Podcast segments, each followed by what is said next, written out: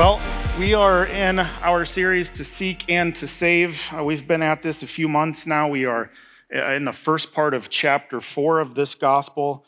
Uh, last week we had um, part one of what I am calling close combat. So, this is the uh, verses where uh, Jesus and the devil interact, and, and, and uh, Jesus faces temptation in the wilderness. And I called this close combat because uh, I had around Veterans Day had been watching some of my favorite uh, older military shows and, and, movies, and it struck me as I was preparing uh, for this section uh, that Jesus uh, takes on the devil here uh, just one on one in close combat. There, there's not drawing other people in, and uh, I just I really liked the idea of that. And, and Jesus goes right at the devil, in despite of being completely worn down and in the wilderness, and we'll get to that in more in a moment.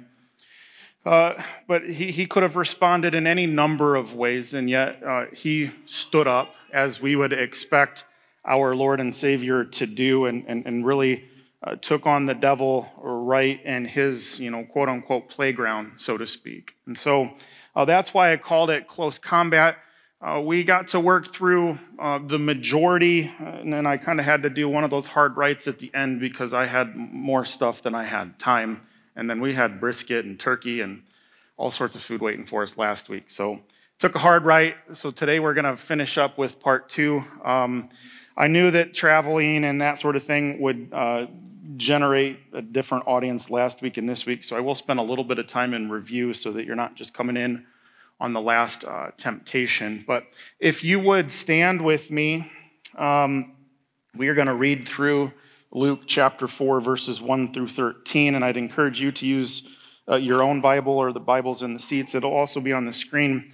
Uh, but before we read that together, uh, uh, two verses that I wanted to bring up that I also used last week. So I want to set the, the framework for this so that we don't think that it's just some story and it's just this thing that happened between uh, the devil and, and Jesus. This, this still applies to you and I today as we live out our Christian lives here. Paul says in Ephesians 6, verses 12 and 13, For our struggle, that's believers, our struggle is not against flesh and blood, but against the rulers, against the authorities, against the world forces of this darkness, against the spiritual forces of wickedness in the heavenly places. And so there's this battle going on uh, for you and for I, uh, for me, and for uh, believers that, that aren't believers yet there's this battle that, that's going on. And it's therefore take up the full armor of God so that you will be able to resist in the evil day and having done everything to stand firm. And so we're in a battle again, close, close combat. Um, and then so that we can have a, a, a, good full grasp of well jesus is the son of god and so he doesn't face temptation in the same way that we do he's, he's different he's, he's god well, Hebrews 4:15 tells us differently. It says, "For we do not have a high priest, that's Jesus, who cannot sympathize with our weaknesses, but one who has been tempted in all things like we are, yet without sin." And so there is uh, nothing uh, in some way, shape, or form that Jesus has not suffered through uh, that would be unique to you and I, but not uh, something that Jesus faced himself, is what, is what this verse is saying. So, lest we think, well, Jesus hasn't walked in my shoes, he has, and scripture tells us otherwise. All right, Luke chapter 4, verses uh, 1 through 13. Now, Jesus, full of the Holy Spirit, returned from the Jordan and was being led around by the Spirit in the wilderness for 40 days being tempted by the devil. And he ate nothing during those days, and when they had finished, he was hungry. And the devil said to him, If you are the Son of God, tell this stone to become bread. And Jesus answered him, It is written, Man shall not live on bread alone. Verse 5. And he led him up and showed him all the kingdoms of the world in a moment of time. And the devil said to him, I will give you all this dominion and its glory, for it has been handed over to me, and I give it to whomever I wish. Therefore, if you worship before me, it shall all be yours. And Jesus answered and said to him, It is written, You shall worship the Lord your God and serve him only. And he led him to Jerusalem and had him stand on the, on the pinnacle of the temple and said to him, If you are the Son of God, throw yourself down from here, for it is written, He will command His angels concerning you to guard you, and on their hands they will bear you up, lest you strike your foot against a stone. And Jesus answered and said to him, It is said, You shall not put the Lord your God to the test. And when the devil had finished every temptation, he left him until an opportune time. Let's pray. Father, we come to you this morning uh, in, during a time, a week of Thanksgiving uh, for our country and for our families, thankful to be gathered together today uh, as brothers and sisters in Christ, Lord. And that's only because of you and this story that you've been writing uh, in our lives and throughout all history. A one where your son was sent on our behalf uh, to sacrifice himself for us so that we could become children of God, your children, Lord. And we thank you for that. We thank you for this opportunity to gather. We thank you for this opportunity to uh, study this uh, God breathed, holy inspired word that you've given us, Lord. Uh, so be with us today as, as we study, and Lord, may we have open ears and, and, and hearts as we study your word. It's in Jesus' name we pray. Amen. You may be seated. I'm going to do some review. So, for those of you that uh, were here last week, this will be a refresher for you. Um, and in case you don't like refreshers, then you probably don't read your Bible very often because there's uh, many times where I'm reading the Bible and I said, Didn't I just read that? Okay, so I'm following the Bible's lead here, all right? Uh, just some general context for this passage as we begin to get into it. Now, we don't see these words here first Adam, second Adam, uh, but as we uh, study the New Testament, uh, there are places like Romans 5 and, and 1 Corinthians 15 uh, talk about this concept of being a, there's a first Adam. That's the Adam that we know from the garden, uh, the first of uh, the first man created. And then Paul specifically talks about Jesus being the second Adam. All right, so the first Adam and the second Adam. Now, the, the, the the closest connection that we have is in this very subject that we're talking about in these two weeks, which is temptation, right? Adam faced temptation. Adam and Eve uh, had temptation in the garden. And of course, this whole passage is about Jesus being tempted. And so there are some similarities, uh, but there are a number of differences to create this contrast between the first Adam and the second Adam. The, the first Adam uh, that didn't measure up, and the second Adam that is beyond measure, right? And some of those things, uh, Adam faced temptation in the best possible surroundings. Think about it. He was in the Garden of Eden, per- perfection, paradise, right? It's what we know about the Garden of Eden. And Jesus faced temptation in the wilderness, or what we might consider to be the worst of surroundings. Uh, Adam lived in the pre fall world, so there's no sin. The, the, the garden was perfect, paradise. Whereas Jesus enters the scene uh, in a sin filled world, right? So there's this contrast, and Luke likes to contrast. Uh, in Adam's case, so the first Adam's case, there's no build up to temptation. Literally, the very first time that at least scripture tells us that Adam and Eve uh, were tempted, were confronted with the possibility of sin, what'd they do? They fell for it.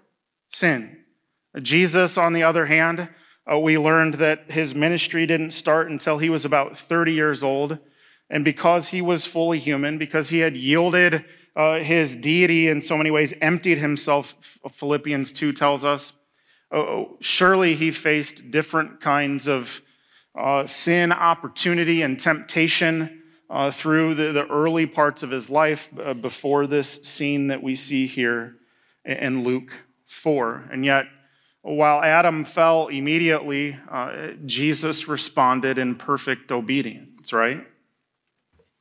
Adam is again in lush paradise with everything to eat from that he wanted, except for one specific place that he wasn't supposed to eat from. Jesus is in the wilderness, and I'll show you some pictures that some of you have seen before here in a moment, but for 40 days, no food. So the opposite belly full, eating everything that he wants. And this, I mean, who knows what uh, the food was like in the Garden of Eden, right? I mean, think of the best stuff that you've ever had, and it's going to put, put it to shame. And here Jesus is with nothing uh, for 40 days. And obviously, the, the, the, main difference is that Adam fell. The first Adam fell. And he fell hard.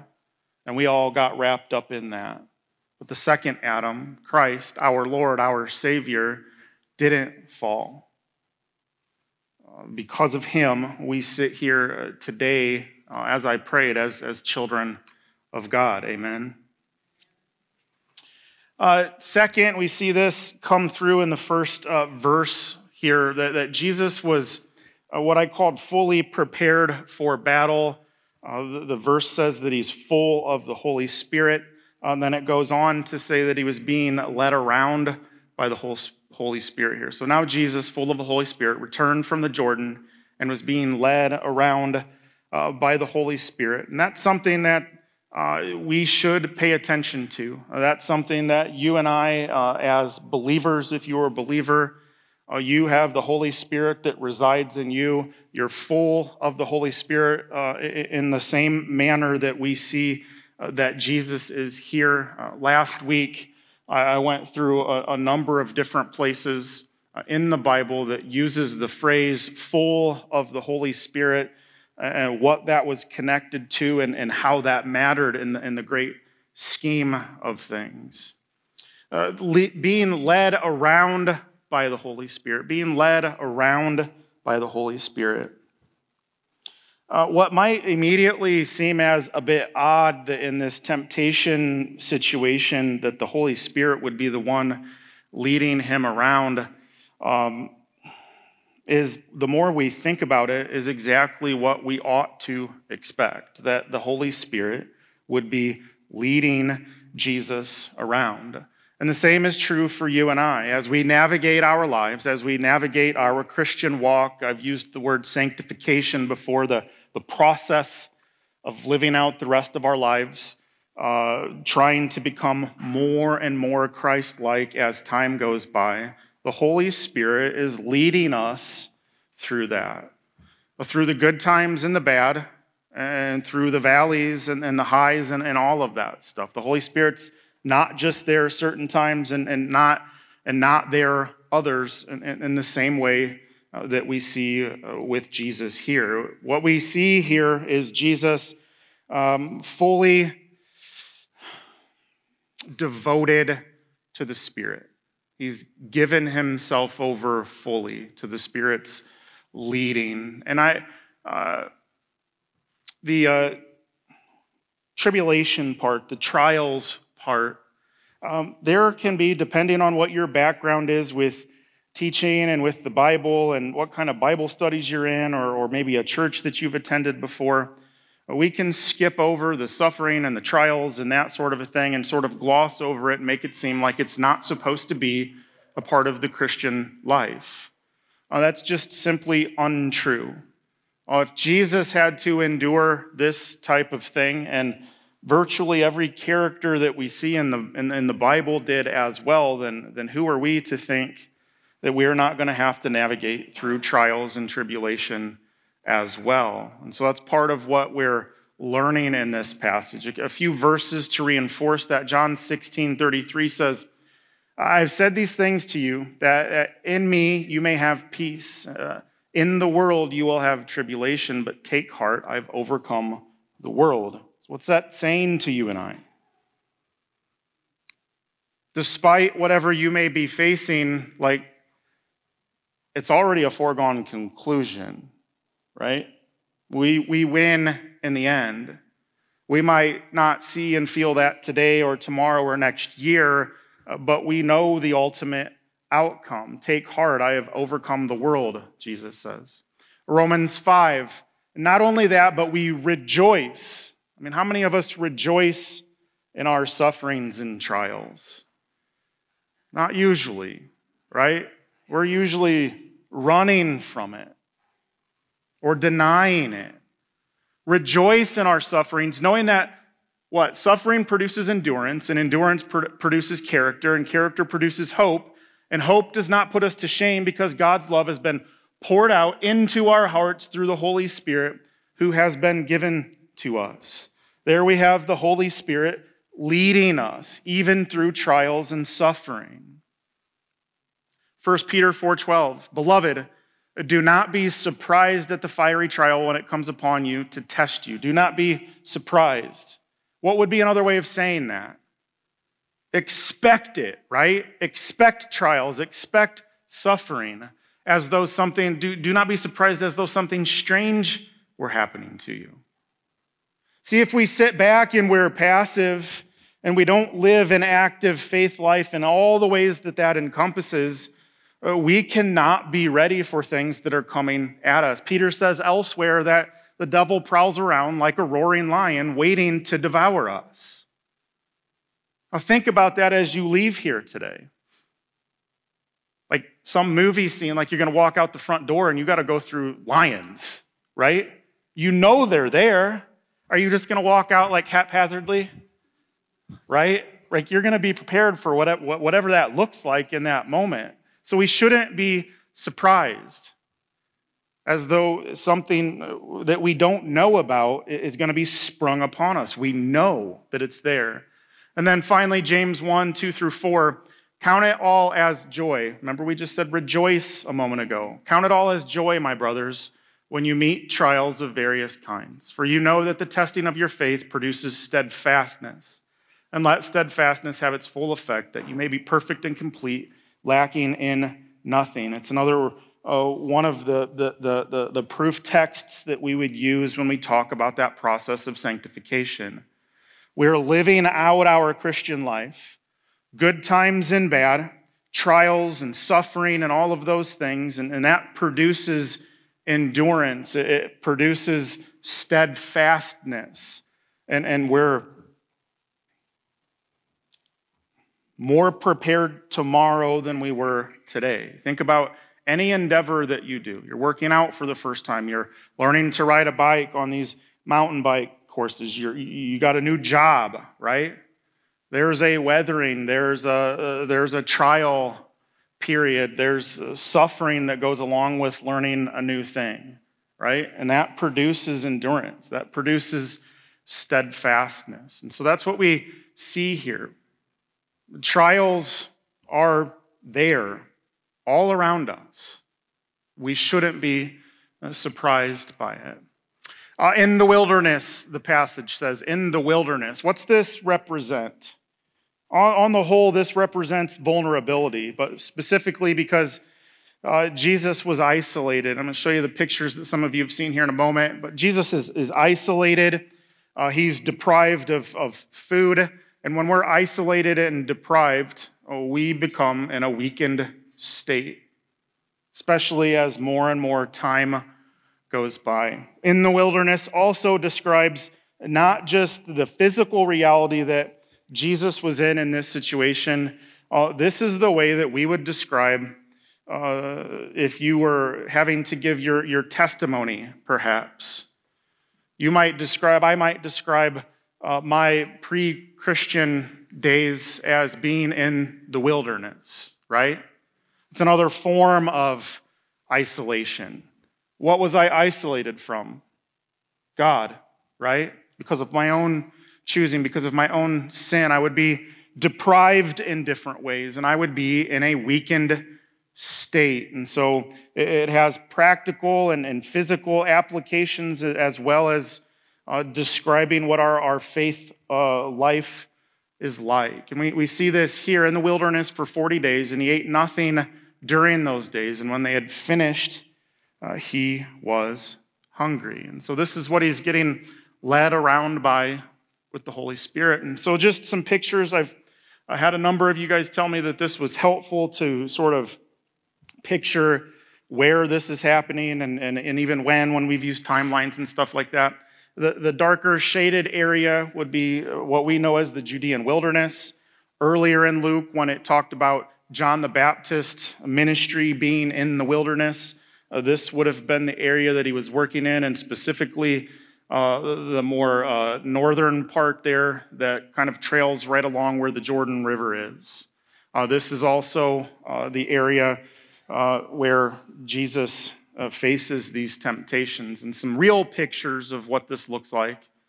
it's not this packed, dense forest of trees that you and I might think of as wilderness here in the UP. It's this arid, dry place where there's little to no water, uh, no food, scorpions, things like that. It's a place that we would not want to be.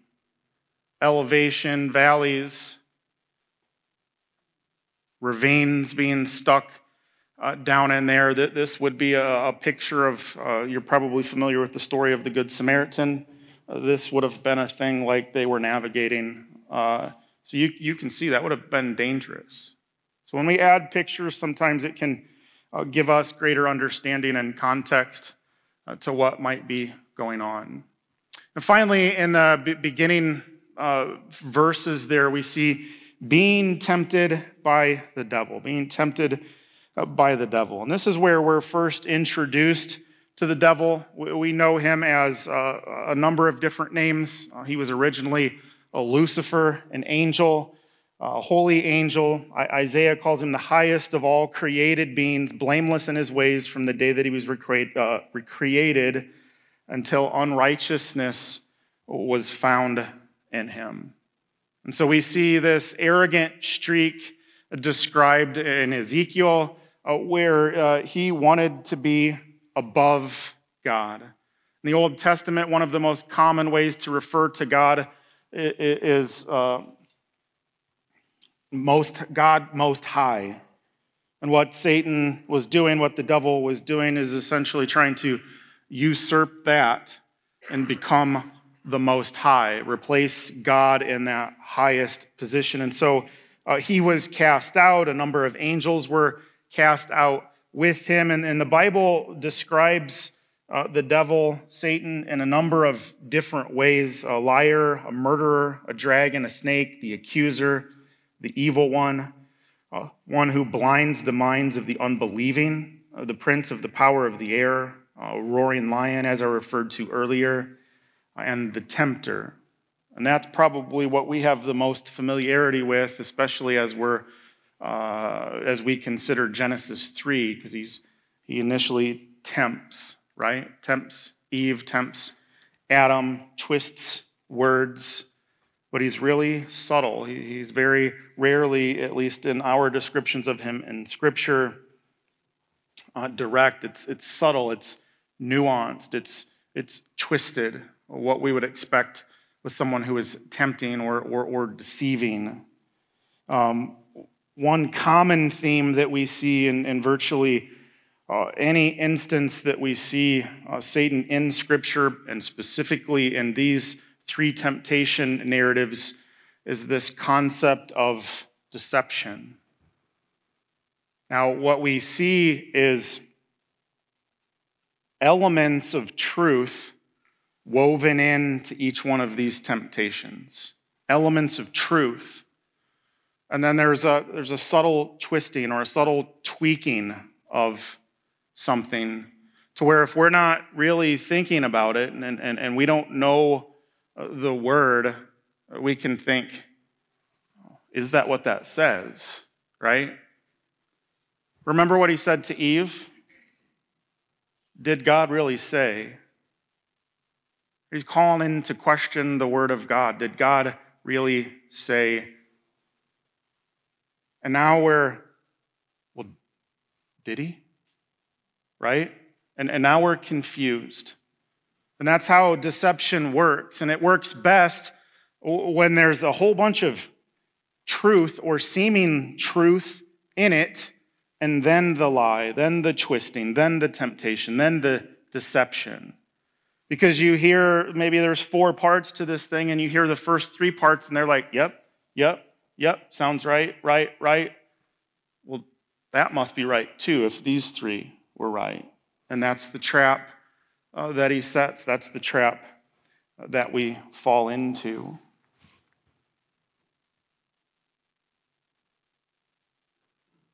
Uh, one more word on this uh, before we move on to the, to the actual temptations. I just wanted to point out, I, I pointed this out last week, but I, I do think it's worth repeating. Uh, in the second paragraph there, it says, If you are the Son God. And I said last week that this is actually a poor translation. What the word if should say is since or because.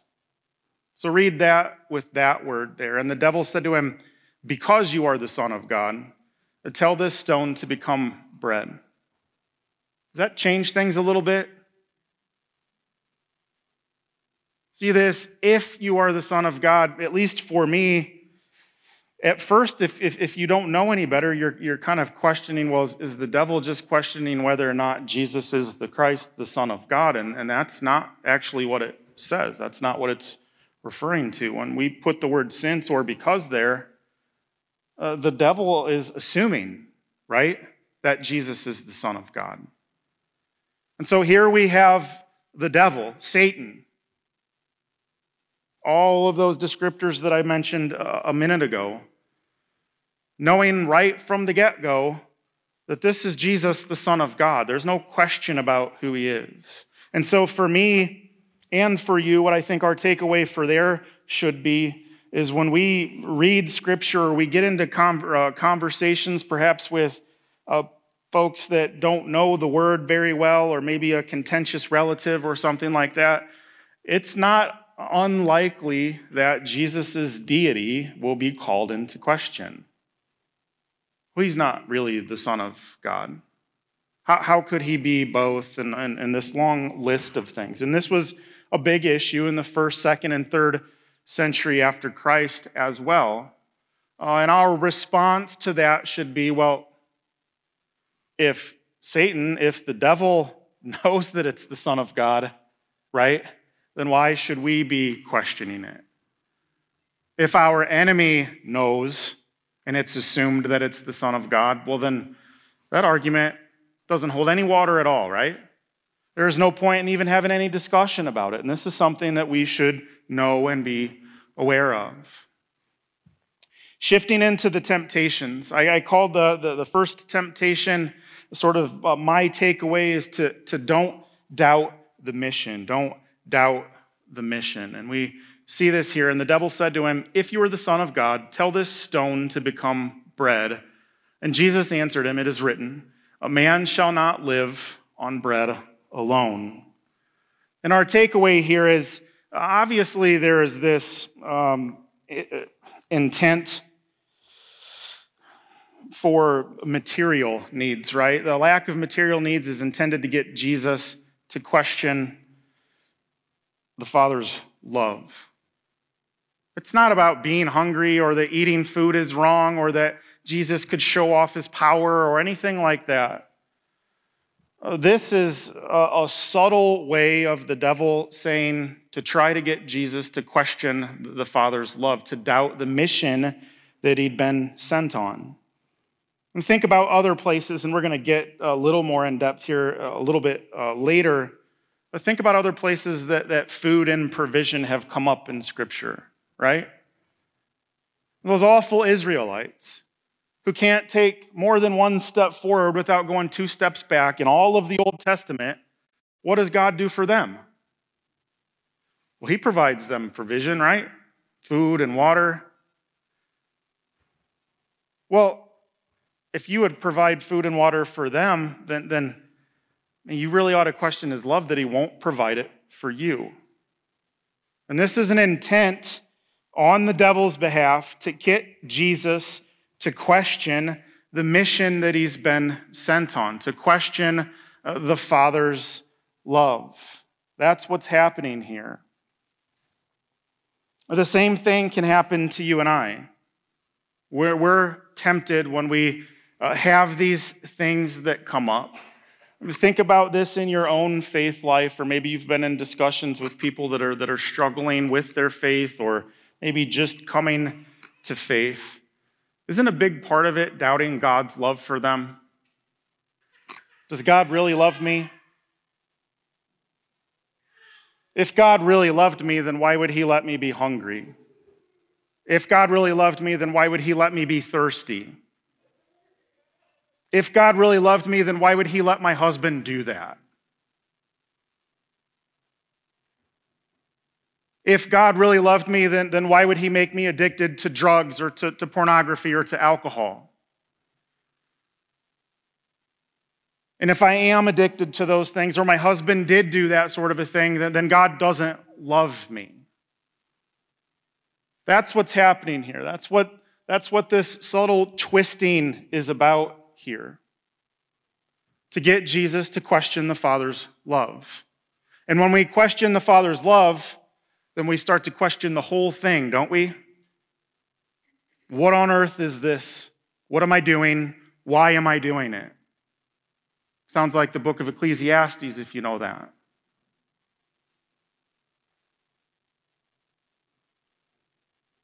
But it is written, Man shall not live on bread alone. Man shall not live on bread alone. Jesus' response, supported in a number of other places in Scripture. My food is to do the will of him who sent me and to accomplish his work. Matthew 6, uh, verses 31 through 33. Do not worry then, saying, What will we eat, or what will we drink, or what will we wear for clothing? For the Gentiles, so these are early on here that the Gentiles would have been everybody else except for uh, the Jews, the Israelites. For the Gentiles eagerly seek all those things, for your heavenly Father knows that you need all those things, but seek first his kingdom and his righteousness, and all these things will be added to you. And so, what are we supposed to concern ourselves with? Right? God and, and his plan and his mission, and we're supposed to focus on his love, not question it. Philippians 4:19 My God will supply all your needs according to his riches in glory in Christ Jesus. God will supply all our needs, our, our, our minds, our actions, our thoughts should be fixed on Him, and these other things come into place. Now, let me be clear here God's not a genie. That does not mean that we might, like, we might uh, dislike the timing or the provision or we'll fill in the blank. Going back to the Israelites, you remember their response when God provided? They kept complaining, right? Not that one. That's not enough. That's too much. That's too cold. That's too hot.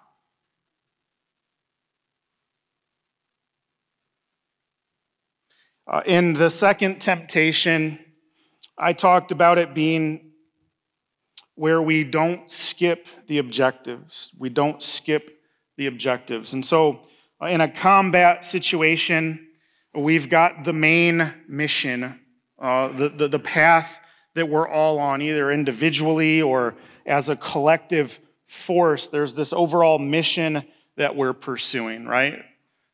But within that, are certain objectives that we need to hit, certain objectives that we need to uh, meet, waypoints. Maybe it's locations we're, we're plotting along, or there's certain targets that we have to take out one after another, after another, after another. And we might not be privy to why or, or what's coming next, or we're going to go left instead of right, or any of those things. But we know that there's an overall mission, and we know uh, there are specific objectives along that way.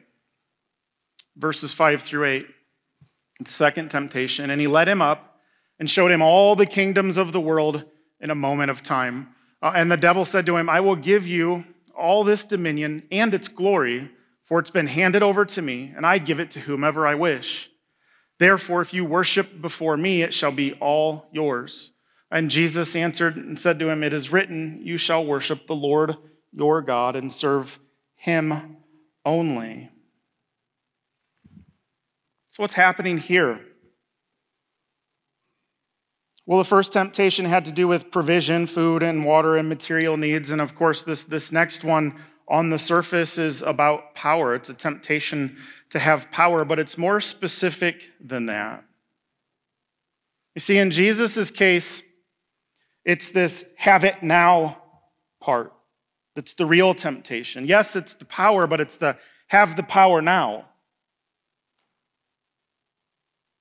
The devil is familiar with Scripture, as we'll see in the third temptation, so he knows uh, wrong interpretation much of the time, but he knows what the plan is here.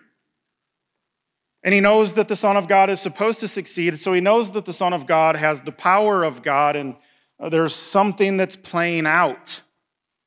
What he's doing here is he's saying to Jesus, You can have it now.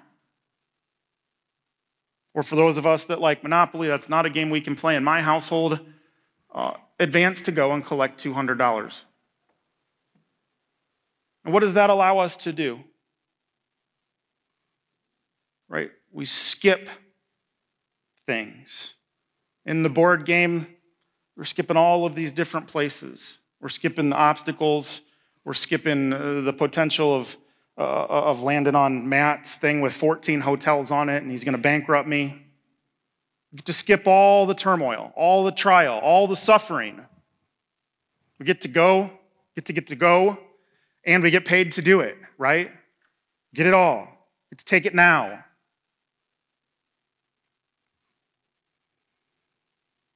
In the first few chapters of Luke, we spent quite a bit of time talking about prophecy and what was leading into this time. Why, why now? Why did Christ come at this point in history? Or the people had become so corrupt uh, and, and, and so the opposite of what the Lord's intention was for them. And Rome had taken over, and all of these different things that the time was now. We go back and we look at Isaiah and Ezekiel uh, and other Old Testament prophets, and they talk about the foreshadowing of the Messiah, the one to come. And it spells out for us exactly the process that the Messiah was to go through, right? Things as clear as where he was born, that he would be pierced for our transgressions that he would come into the city on a donkey, on the foal of a donkey. It's all laid out for us. And so, what the devil is doing here, he's telling Jesus, Hey, I, know there's a future for you somewhere, but I can pluck you from here and put you here, and you get to skip all of it. Want you to think about where you are in your life now, or maybe some recent turmoil or trial. If this had been offered to you, hey, Mona Jean, I'm not, I can pluck you and put you over here. And you don't have to do it. How many of us are raising our hand for that? I mean, if we're looking at ourselves in the mirror and being honest, Probably more than we'd like to admit, right? If I could just push the fast forward button or skip. Maybe rewind. Depends, right? There's definitely some things I'd like to rewind, but. So that's what he's saying to Jesus here. But what's he got to do? It's to worship who? Right? And what's the Bible clearly tell us from cover to cover?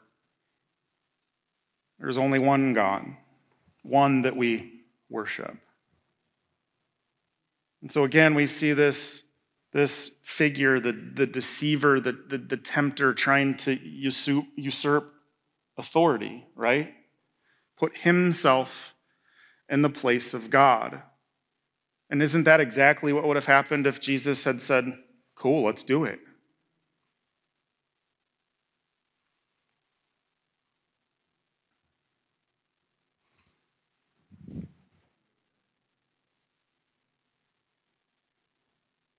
For you and I, uh, before we get to the third one here,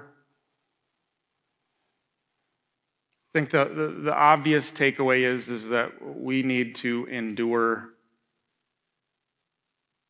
and not fall for the temptation to skip over hard things,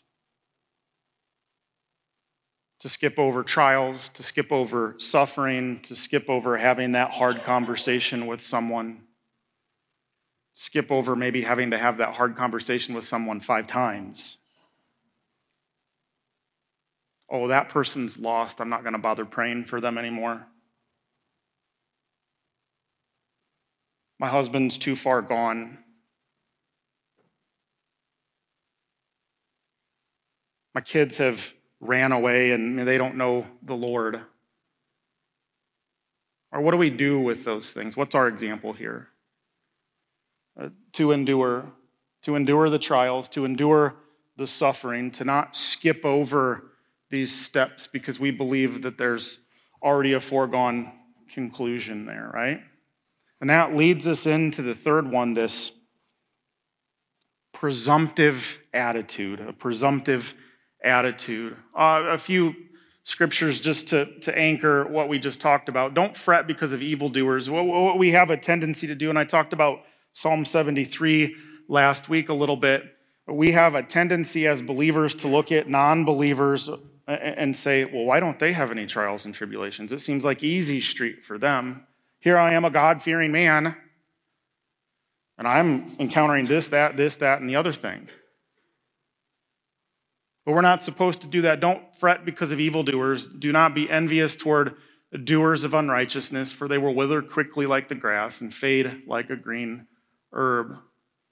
Uh, Psalm 40 I hoped earnestly for Yahweh, and he inclined to me and heard my cry for help. He brought me out of the pit of destruction, out of the miry clay, and he set my feet upon a high rock. He established my steps. He put a new song in my mouth and a song of praise to our God, and many will see and fear and will trust in Yahweh. What happens when we endure suffering and we come out on the other end? Right? We're stronger individually, we're stronger collectively because we see each other endure those uh, trials and sufferings, right? And doesn't it renew and bolster our faith? And those are things that we should talk about and, and celebrate. The last temptation here don't trust presumptuously. Don't trust presumptuously.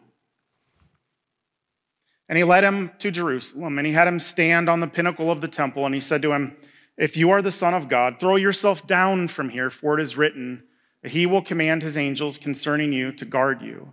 And on their hands they will bear you up, lest you strike your foot against a stone.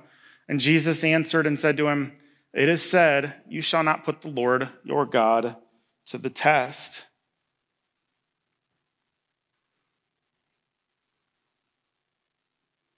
Don't trust presumptuously. Don't presume. We can fall into the same trap the devil has fall, fallen into uh, since he was cast out of heaven, and that's for us to not recognize that our role in this story is a subordinate role.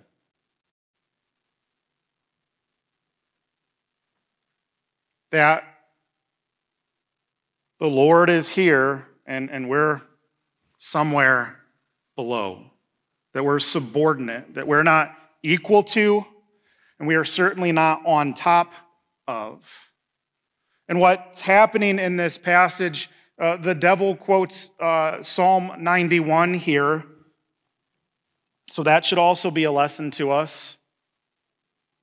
If the devil can quote scripture, then we ought to be able to as well. Amen. Is that something that you can do? Hopefully. If not, start practicing. It can be really simple. Use index cards or sticky sticky notes on your bathroom mirror, on your dashboard. You don't need to memorize 100 pages at once. You can do a handful of verses at a time, and you just keep chunking your way through it. If he can, then we ought to be able to as well, right? But here's the, here's the rub Like you would expect, Psalm 91 is sort of kind of true, but he twists it, right? Would you and I have enough awareness just to see this and go, something's not quite right there? Maybe he quotes it verbatim, but is he applying it in the way that we ought to apply it? No. Why? Because he's getting, he's attempting to get Jesus to, again, be presumptuous. He's getting him to try to assume uh, that Psalm 91 in this case is going to be acted upon. If I just throw myself down there, then the angels are going to come and save me. We do that a lot. Modern Christianity, there's different kinds of names for it. You've probably heard of this thing called the health and wealth gospel, the word of faith movement. These are the kinds of things where it's this name it and claim it sort of a thing. There's a word for some of this stuff that's really popular right now that I'm going to manifest it. If I think it, if I believe it, it will be. Let me let, let me let you in on a little secret here. You and I don't create anything that wasn't already created.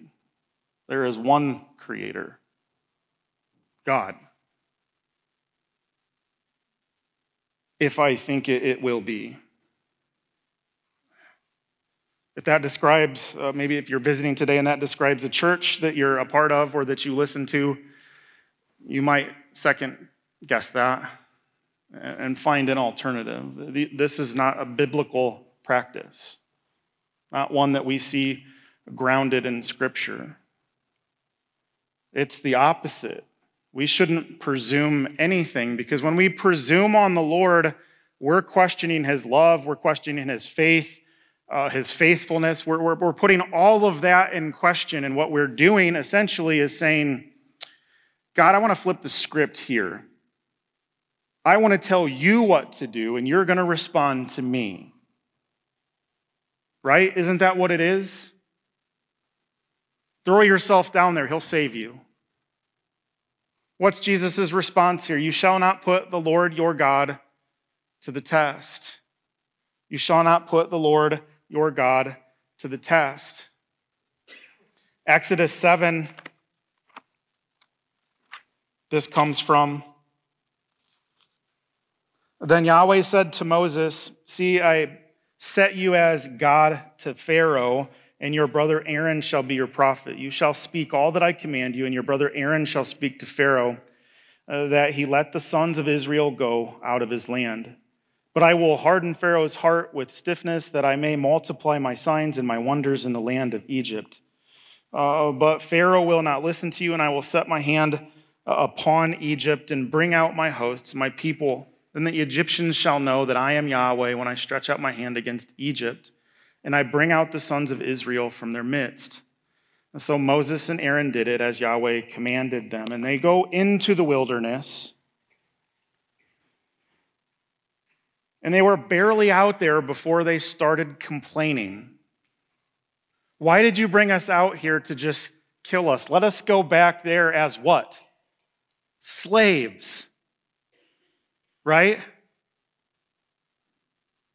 Give us some water. Give us some food. No, not that water. That's too much or too much food. I don't like that. That's too much of the same thing. Constantly uh, complaining.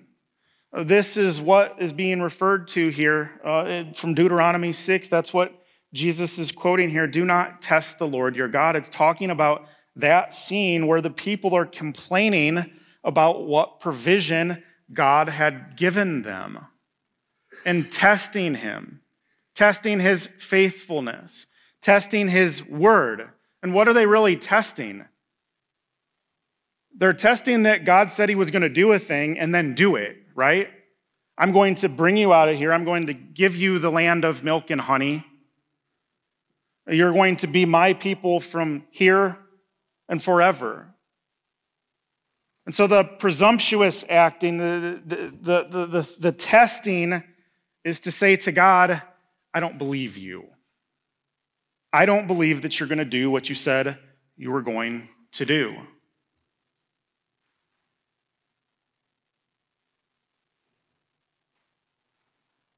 Can you think of times in Scripture where, uh, where God reacted to people that, that, that questioned his faithfulness and his righteousness, what his standards were and expectations?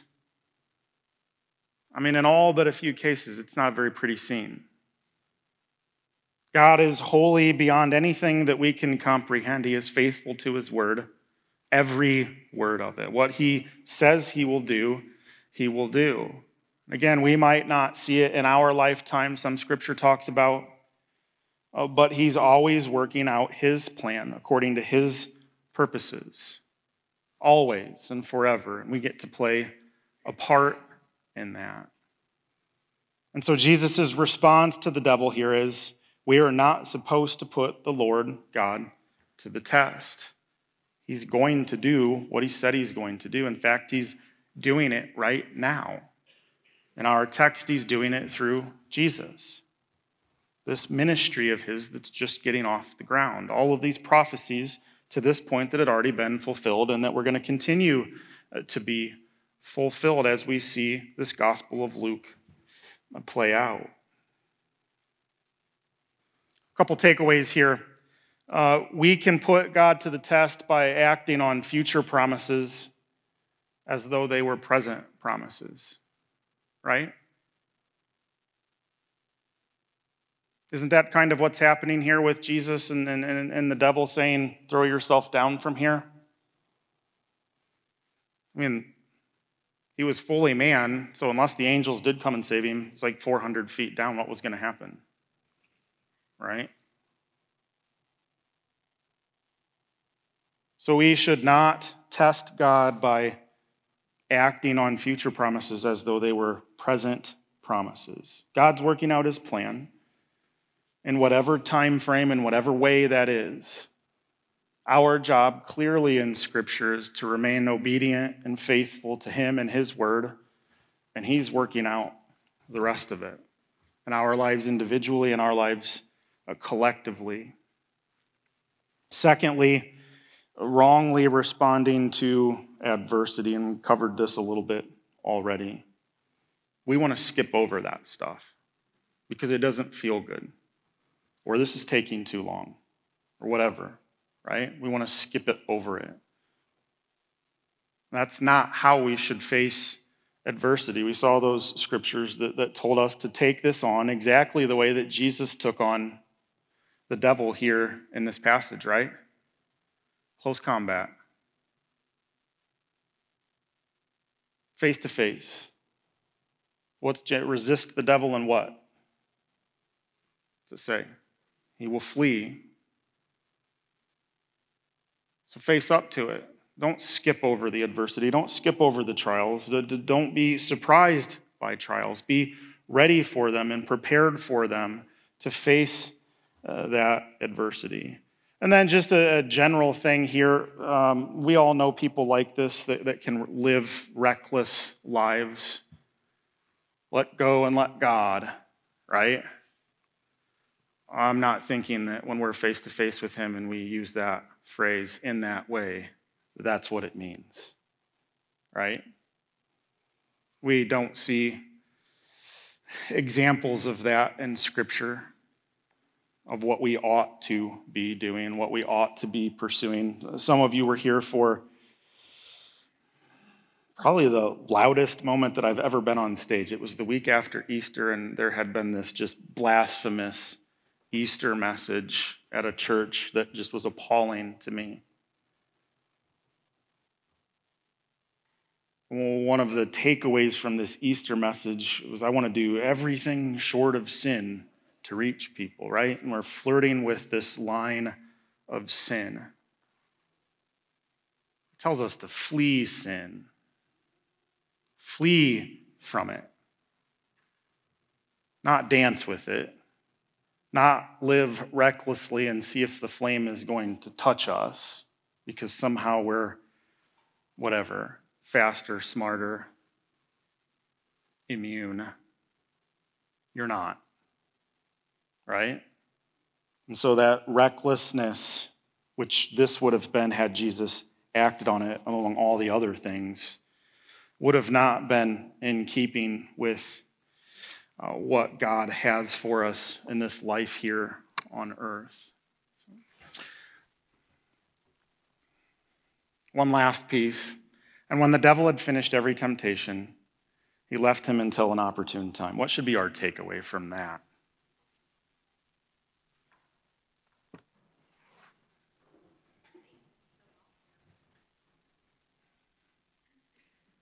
He's still got a job to do. He's got a lot of people working for him. So if he's still working, then what does that mean for you and I? We got to still be working, right? And in so many ways, he's smarty, smarter than us, uh, craftier than us, deceiver, all of those kinds of things. And man, so we have to be on it. Romans 12, 2 talks about what? Renewing our mind. We renew it with what? The Word of God. So that we're ready when those kinds of things uh, come into our lives and we encounter that sort of thing, so that we're prepared. Because even though these temptations were finished, uh, think of the next three years for Jesus. Like it just didn't go away, right? A lot of people working against him to the point of death. And so we need to keep that in, in mind as we navigate uh, our uh, Christian walk as well. Let's pray. Uh, Father, thank you for your word and the, the conviction that it brings. Lord, thank you for Jesus and his example, uh, these clear examples uh, in these uh, three instances of temptation, and the way that, that he so profoundly stood up to uh, the devil, full of the Holy Spirit, Lord, with your word to combat that. Lord, I, I pray that we use that as an example today and as we leave here and as we encounter the, the trials and the, the, the, suffering and the things that are coming for us uh, tomorrow and, and this week. I pray that we're bold. I pray that we lean on the Holy Spirit that resides in us and, and we use your word that, that we study and we have written on our heart uh, to combat those sufferings and those trials, and that we stand tall that we recognize that those things are just around the corner, but we know that we're prepared for it, Lord. We know that you're always with us uh, in those moments, and that we just continue to stand up to that fight as we move forward. It's in Jesus' name we pray. Amen.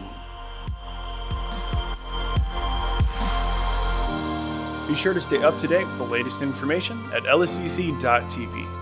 While you're there, click on Connect to find a way to get more involved at LSCC or learn about how to put your talents to work in one of our ministries.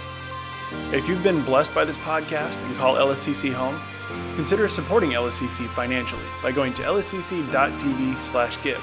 Big or small, every gift helps us in our mission to love God, love others, and be the church in our mission field, near and far. Thanks again for joining us, and we look forward to having you back next week.